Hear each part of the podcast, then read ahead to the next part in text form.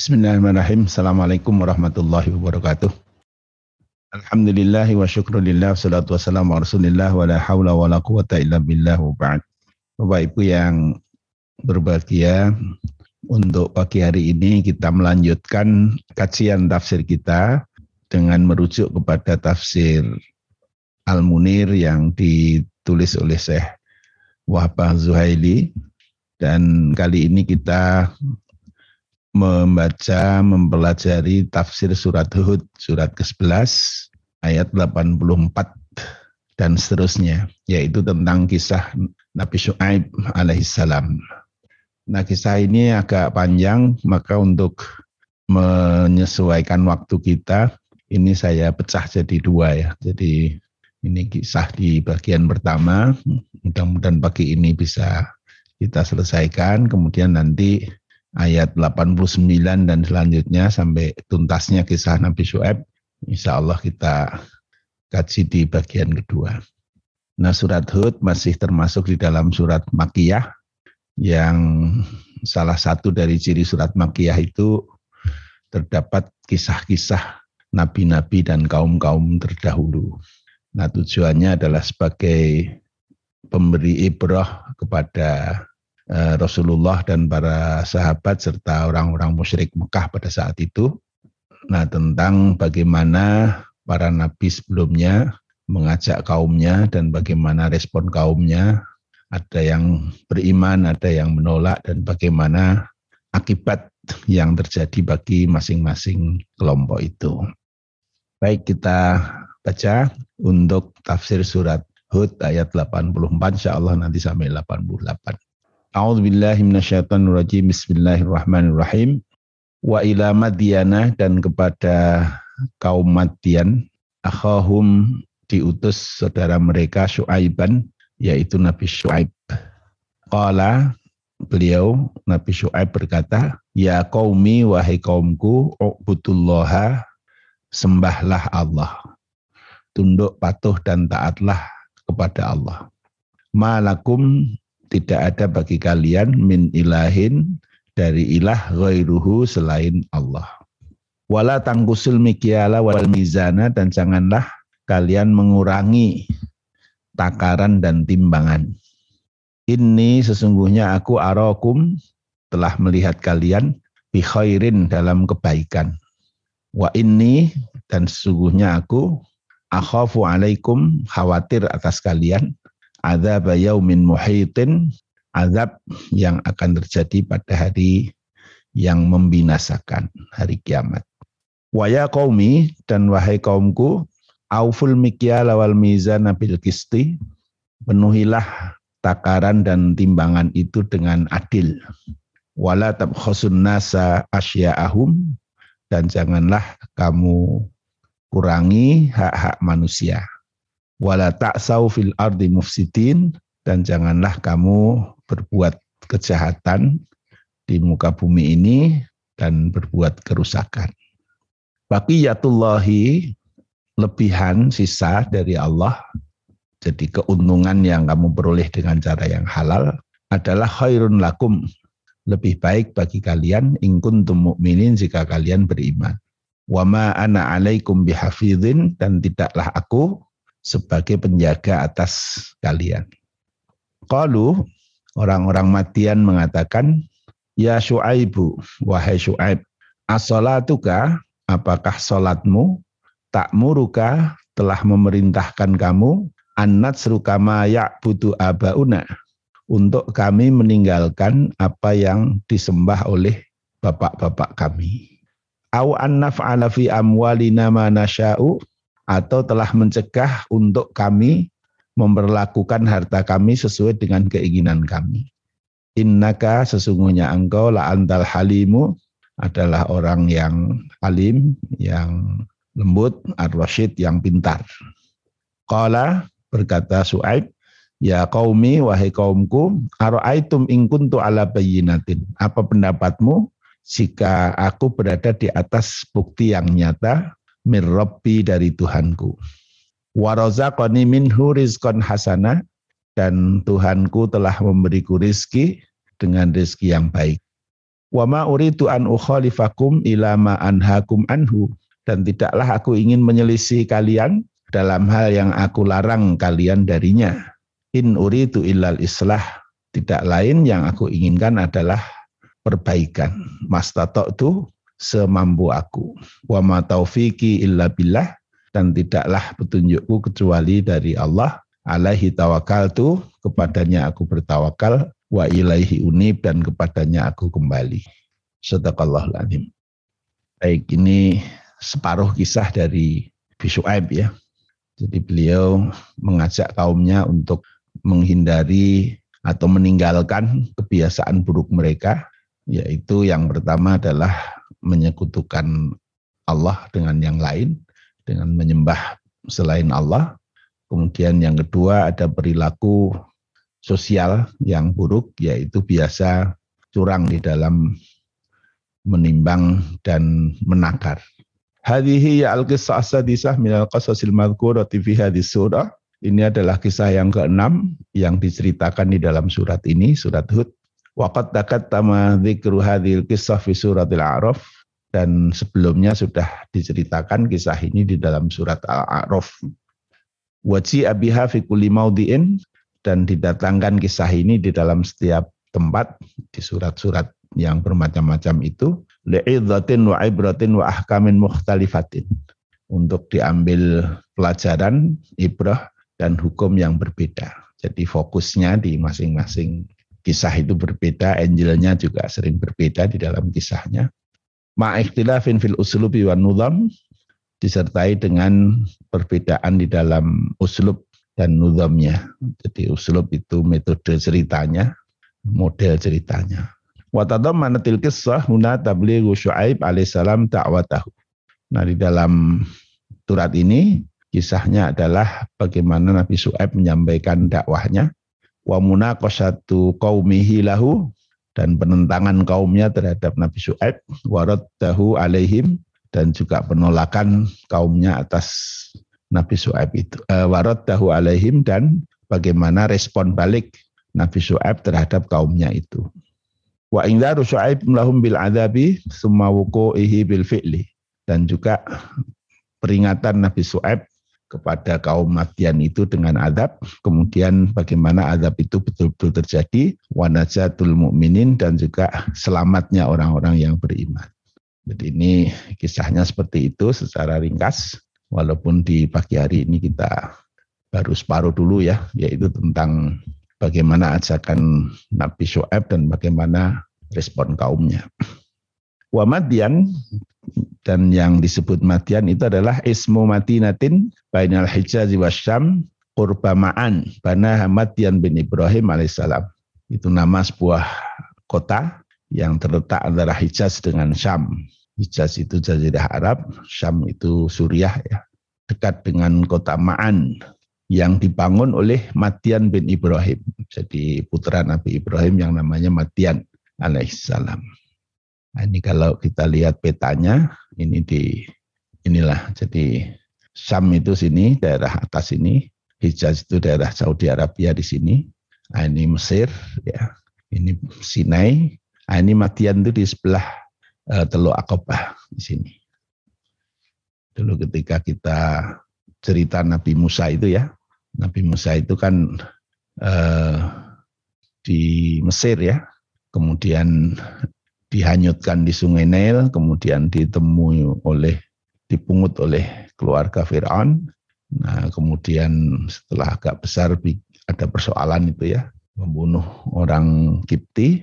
Nah, kemudian dia lari Nah larinya itu sampai kematian ini, yaitu daerahnya Nabi Shu'aib. Yang kemudian Nabi Musa ini dinikahkan dengan salah satu dari putri Nabi Shu'aib. Nah setelah 10 tahun, kemudian Allah mengutus Nabi Musa untuk kembali lagi ke Mesir ya di sini. Kemudian setelah melakukan dakwahnya, nah dia beliau kemudian membawa lari orang-orang Bani Israel untuk sampai akhirnya menyeberang di Teluk Akobah ini. Nah, di sinilah nanti Fir'aun ditenggelamkan ya di Teluk Akobah ini. Wallahualam. Jadi ini Matian ini, Nabi Syu'aib ini, daerah Matian ya, Ini adalah daerah yang masa kenabiannya itu semasa dengan kenabian Nabi Musa alaihissalam. Nah, Madian kalau sekarang dikenalnya Midian ya, itu Madian. Baik, tafsirnya Walakot arsalna ila Madyana ahahum bil qabilati syu'aiban alladzi kana min asyrafihim nasabah. Jadi Allah telah mengutus Nabi Su'aib kepada kaum Madian dan Nabi Su'aib ini adalah orang yang memiliki nasab yang paling mulia di antara kaumnya. Faqala ya qaumi ibudullah wahdahu la syarikalah. Maka yang pertama diajakkan oleh Nabi Su'aib adalah ya qaumi ibudullah wahdahu la syarikalah. Wahai kaumku, sembahlah Allah satu-satunya, tidak ada sekutu baginya. Wahada amrun bitauhid alladhi huwa aslul iman. Maka ini adalah seruan untuk mengajak mereka bertauhid, yang ini merupakan pokok dari keimanan. Dan ini merupakan ajaran yang dibawa oleh seluruh nabi-nabi dan rasul-rasul. Tatfifi fil mikyal wal mizan. Kemudian Nabi Su'ab ini melarang mereka untuk mengurang-urangi dalam takaran dan timbangan. Jadi mereka punya kebiasaan ya di dalam kehidupan ekonomi mereka. Jadi kalau meminta kalau barang orang lain untuk diterima dia minta lebih, tapi kalau dia menjual barang itu dikurang-kurangi timbangannya. Maka Nabi SAW mengatakan wala tangkusul mikyal wal mizan ay la tangkusun nasa hukukuhum fil mikyal wal mizan. Jangan kamu kurangi hak-hak orang lain di dalam bab takaran dan timbangan. Ini sebagaimana disebutkan di surat Al-Mutaffifin ya. Wailun lil mutaffifin alladzina idza talu 'alan nasi yastaufun wa idza kaluhum awazanuhum yukhsirun. Jadi celakalah al-mutaffifin. Siapa mutaffifin itu alladzina idza talu 'alan nas yastaufun.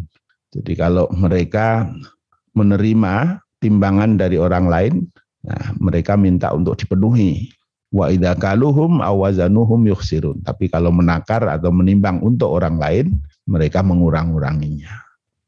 Wal mutaffifun ay al munakisun yang mengurang-urangi. Wa yukhsirun artinya yang kusun sama ya.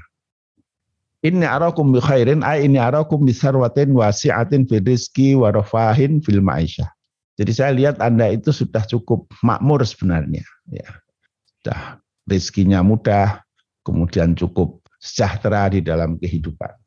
Tugnikum anitoma'i wa tana'ati fi bahsin nas hukukohum. Yang seharusnya tidak membuat kalian itu memiliki keserakahan dengan mengurang-urangi hak orang lain. Wa ini akhafu antas lupu ma antum fihi bi intihakikum maharimallahi ta'ala. Nah, saya khawatir kalian akan mendapatkan efek negatif dalam hal kalian melanggar hal-hal yang diharamkan oleh Allah ini. Wa ini ahsya alaikum adzab yaumin yuhitu bikum jami'a. Saya khawatir bahwa Anda nanti akan terkena azab yang akan menimpa kalian seluruhnya. Minkum imma imma istisali fid wa imma akhirati fi jahannam. Sehingga tidak tersisa di antara kalian dari azab itu. Nah, ini bisa jadi azab dengan pembinasaan kalian di dunia atau adab akhirat di neraka jahanam. Nah, ini kekhawatiran Nabi Shu'aib ya, jadi diingatkan kepada kaumnya ini bahwa perilaku-perilaku buruk mereka yang pertama dalam konteks urusannya dengan Allah yaitu dengan kemusyrikan, kemudian dalam konteks sosialnya mereka suka curang di dalam menakar dan menimbang, ini akan berdampak buruk kepada mereka dengan mendatangkan azab Allah. Jadi bisa azab di dunia, bisa juga azab di akhirat. Wa ya qaumi aful mikyal al mizan bil qisti wa la tabkhasun nas asya'ahum wa la ta'saw fil ardi mufsidin. Wa ya qaumi wafu al kaila wal wazna bil adli. Penuhilah takaran dan timbangan itu dengan adil. Akhidina wa mu'tina ketika kamu mengambil dari orang lain atau ketika memberi kepada orang lain. Jadi ketika menerima barang dari orang lain, timbanglah dengan baik. Ketika memberikan barang ke orang lain juga ditimbang dengan baik. Wahwa amrun fil ifa'i dan nahyi anil baksi. Ini adalah perintah untuk memenuhi timbangan dan takaran setelah dilarang untuk mengurang-urangi. Litakid wa tambih ala anhu la yakfi alitina anit ta'mud tatfif bal yulzimuhum alifa walau bi ziyadatin qalilatin. Ini untuk menegaskan ya bahwa tidak boleh melakukan pengurangan-pengurangan tetapi wajib untuk memenuhi takaran atau timbangan itu. Bahkan kalau perlu dengan sedikit tambahan. Summa nahahum anin nuqsi fi kullil asya. Faqala wala tabhasun nasa asya'hum wal bahsu an naqsu fi kullil asya. Ayyakum wa dzulma awil jur fi huquqin nas. Kemudian Nabi Su'aib melarang kaumnya ini untuk berlaku zalim dan ketidakjujuran di dalam hak-hak manusia. Jadi bukan hanya takaran dan timbangan saja, tetapi hal-hal lain yang di luar itu juga. Wala ta'sau al-asu ay al-fasadu tam. Ay latuf situ syai'an minasolihitin wa dunya. Jangan melakukan kerusakan-kerusakan ya dari hal-hal yang menyangkut maslahat agama dan dunia. Waqad kanu yaqta'una tariq wa antum tata'ammaduna al-ifsad. Kadang-kadang mereka ini merampok juga dan menginginkan sesuatu yang tidak baik. Maka wala ta'sau yasmil ingqasul huquq wa ghairi min anwa'il fasad ad-dunyawiyah wa diniyah. Jadi wala ta'sau itu tercakup di dalamnya mengurangi hak-hak dan lain-lain yang bersifat merusak ya, baik urusan dunia maupun agama. Wa qauluh ba'da mufsidin maknahu halatakonikum qasidin al ifsad fala isma fi halil khata au iradatil islah. Nah, jadi ketika mufsidin itu la taksau mufsidin itu orang mengurangi hak-hak orang lain dengan niat memang membuat kerusakan. Jadi untuk melakukan kecurangan-kecurangan ya. Tetapi kalau mengurangi hak-hak orang lain bukan karena kesengajaan untuk melakukan kecurangan, misalnya kekeliruan, maka itu dimaafkan ya. Jadi misalnya orang di dalam menimbang dan menakar tidak ada niat untuk merugikan pihak lain, tapi ternyata ada yang memang mungkin timbangannya tidak akurat, mungkin apa begitu ya. Tapi di luar kesengajaan untuk melakukan pengurangan terhadap hak-hak orang lain. Nah, yang seperti ini ini bisa dimaafkan. Baqiyatullahi khairul lakum ay mayab lakum minar ribhil halal ba'da ifa'il mikyal mizan khairun lakum minal haram. Jadi baqiyatullah itu adalah keuntungan yang kamu peroleh dengan cara yang halal setelah kamu melakukan penakaran dan penimbangan dengan baik.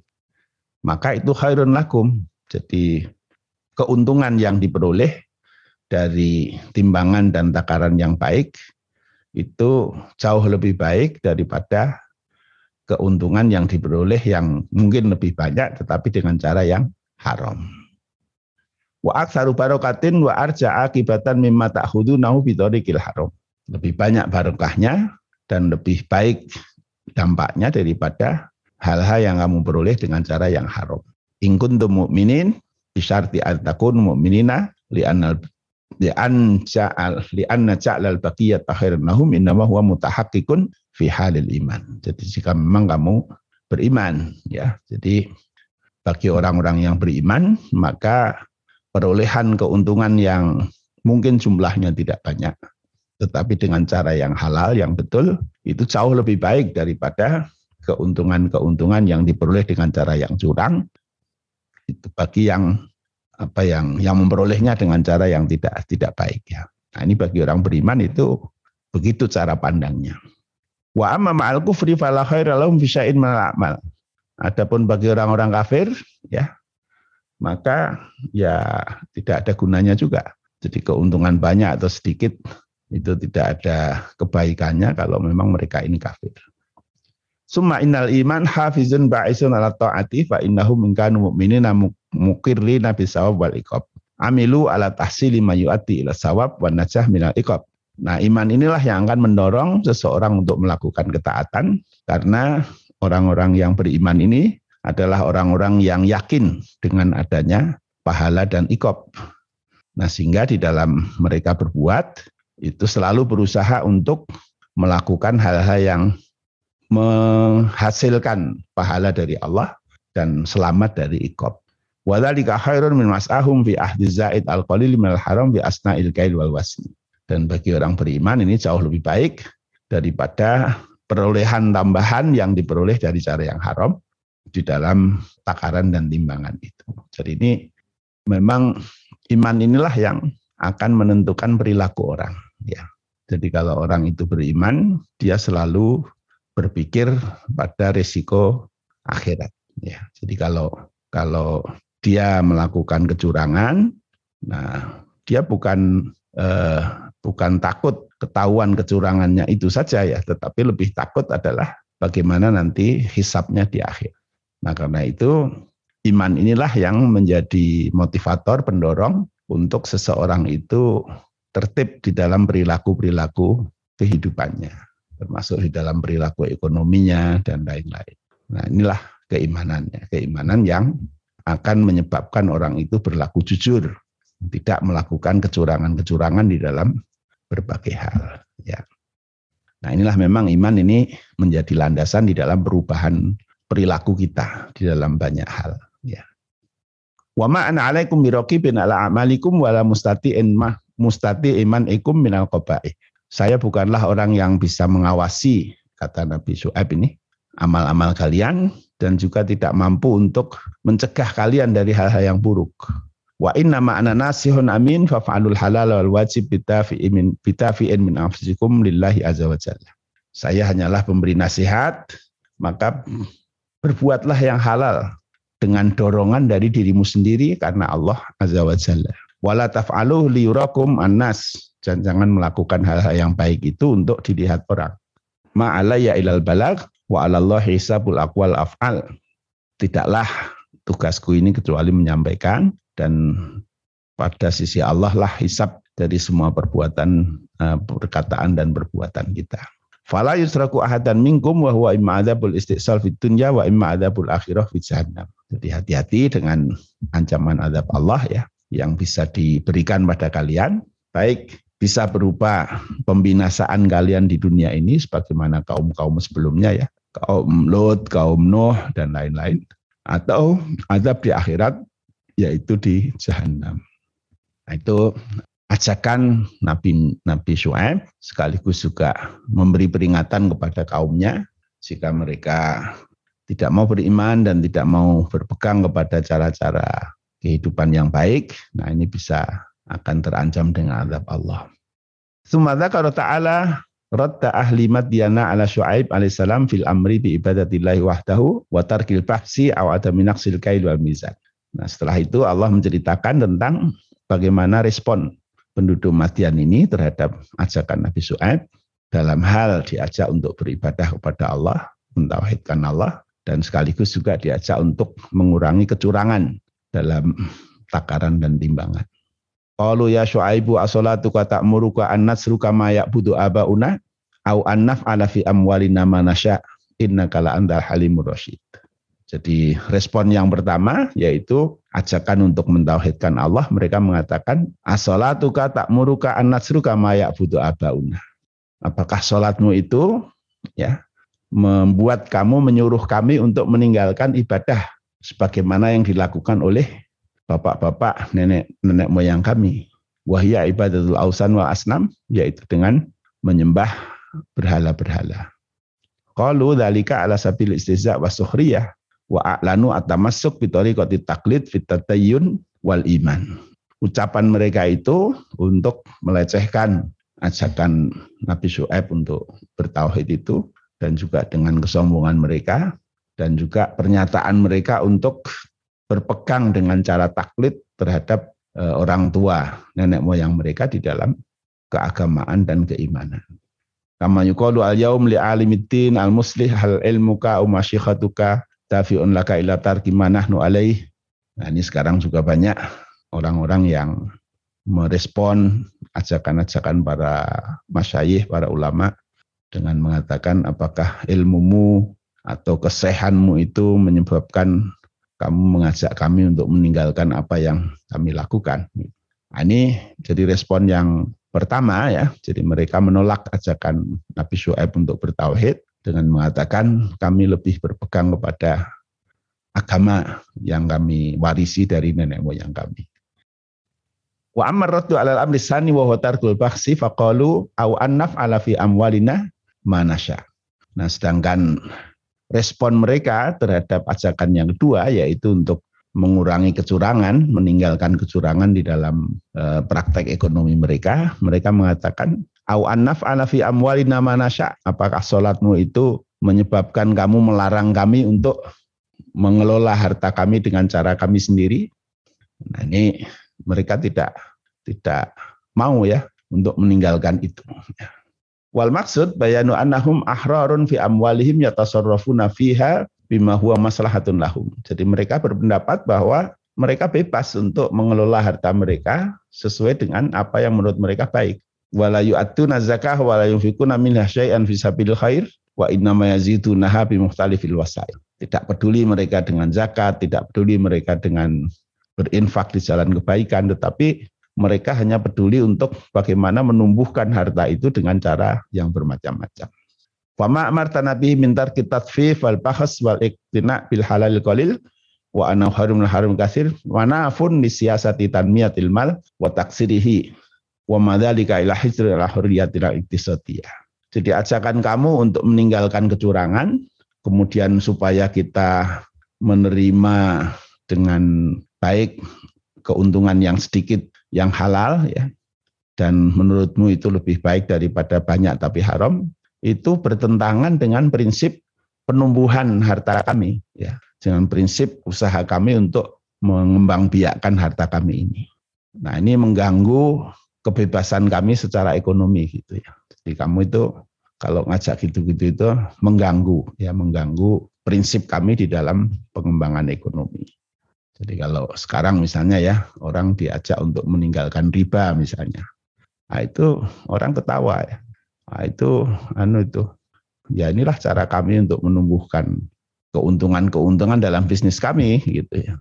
Nah kalau kalian mengajak kami meninggalkan riba, menerima dengan keuntungan yang sedikit tetapi halal, nah, itu lucu-lucuan aja di dalam uh, praktek ekonomi kami gitu. Itu sesuatu yang jauh lah dari dari apa yang dibayangkan oleh mereka ini. Nah, ini kaum matian juga begitu. Ya, jadi mereka melihat ajakan Nabi Su'aib untuk meninggalkan praktek-praktek curang di dalam ekonomi, kemudian ridho dengan keuntungan yang sedikit tetapi halal. Ini sesuatu yang aneh aja lucu dalam praktek ekonomi sehari-hari mereka. Wal khulasa anna raddahum ala syu'ai fil ini tatmanu im'anahum fit tamassuk fit taklid wa fi atom ilmati alladhi la yubali fi sahibu bil halal haram. Jadi ringkasnya bahwa ajakan dua ajakan Nabi Su'aib yaitu untuk bertauhid dan untuk meninggalkan kecurangan ini bertentangan dengan prinsip mereka untuk taklid di dalam agama dan di dalam apa ya prinsip mereka untuk mendorong ke, keuntungan yang sebanyak-banyaknya di dalam ekonomi mereka tanpa mempedulikan, mempedulikan halal dan haram. Summa akatu suhriyatahum wa hazahum biqaulihim innaka la andal halim rasyid ay innaka la sahibul hilmi wal anati wal akli wa tarawi wal rushdi wal istiqamah. Nah, ini Nabi Su'aib ini diecek dengan seolah-olah dipuji la andal halim rasyid anda ini orang yang begitu lemah lembut, cerdas gitu ya. Padahal itu sebenarnya mengecek. Wa aratu wasfahu bidid dzalika minal jahalah wa taish wa safahatir ra'yi. Jadi menurut itu sebenarnya adalah ungkapan yang sebenarnya maksudnya menganggap bodoh Nabi Su'aib ketika mengajak mereka untuk meninggalkan tradisi agamanya dan juga meninggalkan tradisi praktek ekonominya yang curang itu. Nah, ini aneh gitu ya bagi mereka itu. Jadi mereka sebenarnya mengejek dengan seolah-olah memuji tetapi sebenarnya itu ejekan untuk Nabi Su'aib. Qala ya qaumi araitu min kuntu ala bayyinat min rabbi wa razaqani min rizqan hasana wa ma uridu khalifaku illa man hagum anhu in uridu illa islah mastata'tu wa ma taufiqi illa billah alaihi tawakkaltu wa ilaihi unib. Summa hasama atma al-kufri faqala ya qaumi araitum in kuntu ala bayyinatin Wahai kaumku, apa pendapatmu jika aku, Nabi Su'aib ini ya, memiliki keyakinan tentang adanya bukti kebenaran dari Tuhanku dalam hal yang aku ajakkan ini, dan keyakinan yang utuh serta hujah yang jelas dalam hal yang aku ajakkan kepada kalian ini, wa anhakum anhu dan juga kami larang dari kalian ini. Wa razaqani milatuh rizqan tayyiban minan wa hikmah dan Tuhanku telah memberiku rezeki yang sangat baik yaitu kenabian dan hikmah. Aurizkan hasanan halalan thayyiban min ghairi pahsin wala tatfifin atau juga bisa bermakna rezeki yang halal tanpa harus curang. Akbiruni in kuntu ala yakinin min rabbi. Apa pendapatmu jika saya sangat yakin dengan apa yang diperintahkan oleh Tuhanku ini. Wa kuntu nabiyan al haqiqah ayasihuli alla amurakum bitarkibatil ausan wal kaf anil ma'asi wal anbiya ulayib asuna illa lidzalika. Dan saya adalah betul seorang nabi, apakah boleh saya tidak memerintahkan kalian untuk meninggalkan ibadah penyembahan pada berhala atau meninggalkan kemaksiatan itu? Nah, ini pertanyaan Nabi Su'aib kepada mereka. Saya ini betul-betul Nabi diperintah untuk mengingatkan kalian, apa boleh saya tidak melakukan itu? Ya, Wa ma uridu an ukhalifakum ila ma anhakum anhu. Ay la anhakum an syai' wa ukhalifu anna fis sirri. Fa'aluhu khafiyatan ankum. Wal murad lam akun anhakum an amrin wartaqibuhu wa artaqibuhu bal ana mutamassikun bihi. Jadi kalau saya merintahkan sesuatu kepada kalian tidak mungkin saya melakukan yang sebaliknya dengan diam-diam ya. Jadi saya betul-betul kalau meminta Anda untuk tidak melakukan kecurangan, saya pun menjamin bahwa saya sendiri tidak melakukan itu. In uridu ilal islah ya. Tidaklah yang aku inginkan kecuali memperbaiki. Aima uridu illa an aslihakum bimau'idati wa nusi wa nasihati. Saya hanya ingin mengajak kalian baik dengan nasihat saya ini. Wa amri bima'ruf wa nahyi anil mungkar. Muddata istita'ati lil islah la alu juhdan bidzalika wa fihi ima'un ila isbati aklihi wa rusdihi wa ibtali tahakumikum ya. Jadi tidak ada yang diinginkan oleh Nabi Syuaib ini kecuali untuk mengajak mereka ini baik. Wa ma taufiqi fi isabatil haqqi fi ma uridu ila billah wa hidayati wa, aunihi. Tidaklah petunjuk yang aku pegangi di dalam membawa kepada kebenaran kecuali hanya dari Allah. Alahi tawakal tu bijami umuri wa min hatabli risalati wa ilahi inubu ay arji'u hanya kepadanya lah saya bertawakal termasuk di dalam menyampaikan risalah ini dan kepadanya lah nanti kami kembali. Wahada yakni sabatuhu alal mabda wa ta'wah tuna ayat syaminhum sawa'a. Nah sikap ini menunjukkan keteguhan beliau di dalam prinsip dan keteguhan beliau di dalam dakwah tanpa merasa takut terhadap kaumnya ini. Nah ini dulu yang kita kaji pagi ini. Nah, apa yang bisa kita ambil dari potongan kisah ini? Istamalat sya'ib ala islahul aqidah wa islahul hayat istimaiyah. Jadi dakwah ajakan Nabi Syu'aib kepada kaumnya ini mengangkut dua hal. Yang pertama adalah islahul akidah, memperbaiki akidah. Jadi dengan mengajak mereka untuk bertauhid, meninggalkan kemusyrikan.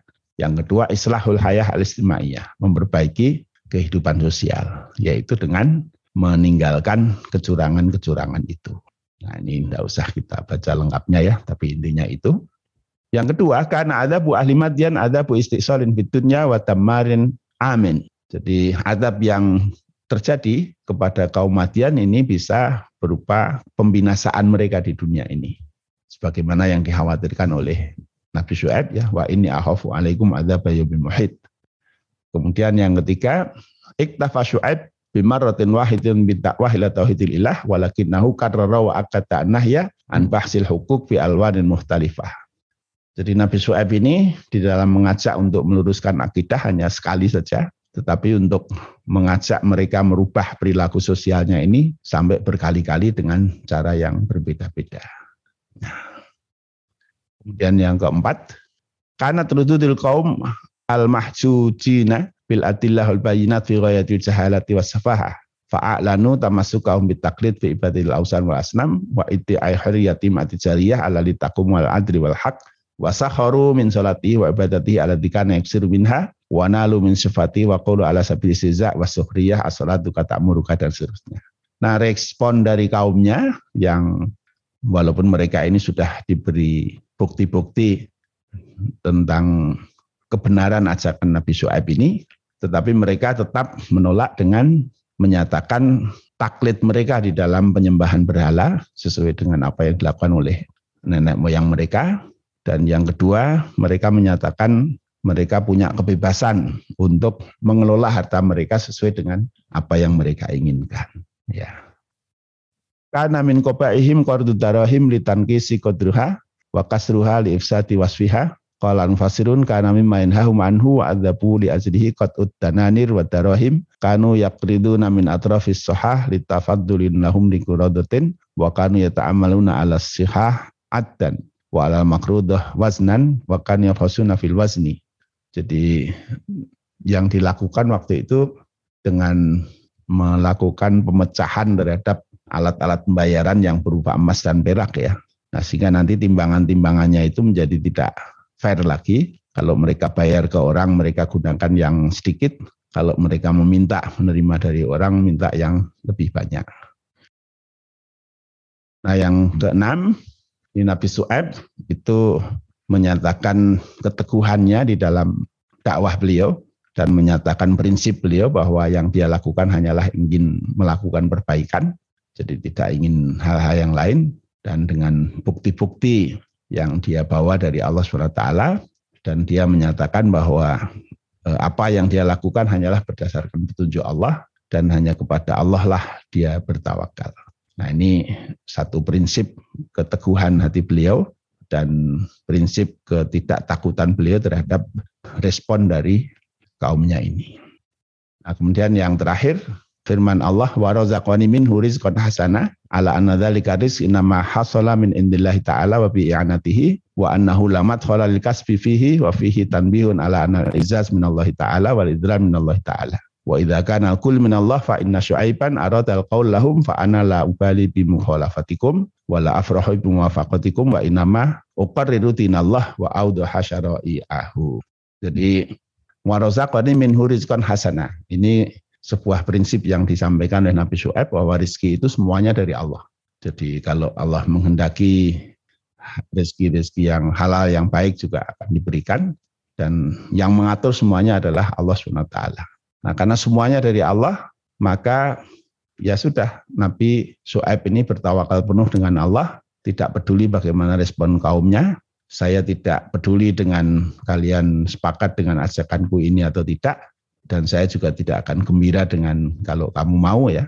Jadi tugasku hanyalah bagaimana mengajarkan ajaran Allah ini kepada kalian dan menjelaskan ketentuan Allah ini kepada kalian. Nah, bagaimana respon kalian itu nanti kembalinya kepada kalian sendiri. Wallah alam. Demikian untuk pagi ini kita cukupkan. Assalamualaikum warahmatullahi wabarakatuh. Waalaikumsalam warahmatullahi wabarakatuh. Jazakallah khairan kasiro Ustaz Khalid. Banyak materinya Ustaz ya, lumayan panjang kisahnya. Ada beberapa pertanyaan Ustaz dari Pak Kusbandi terkait dengan ahli ilmu yang suka mengurangi pengetahuannya pada saat memberikan kepada orang lain karena takut kalau ilmunya diambil atau ditiru. Apakah hal ini termasuk mengurangi masalah timbangan? Mohon pencerahannya. Ya kalau semangat orang berilmu yang beriman itu kan ilmu itu sebagai sebuah amal jariah ya. Jadi dia tidak akan khawatir bahwa ilmu yang disampaikan itu akan mengurangi dia gitu. Tetapi justru dengan ilmu yang dia sampaikan dia berharap banyak untuk mendapatkan kebaikan dari Allah SWT.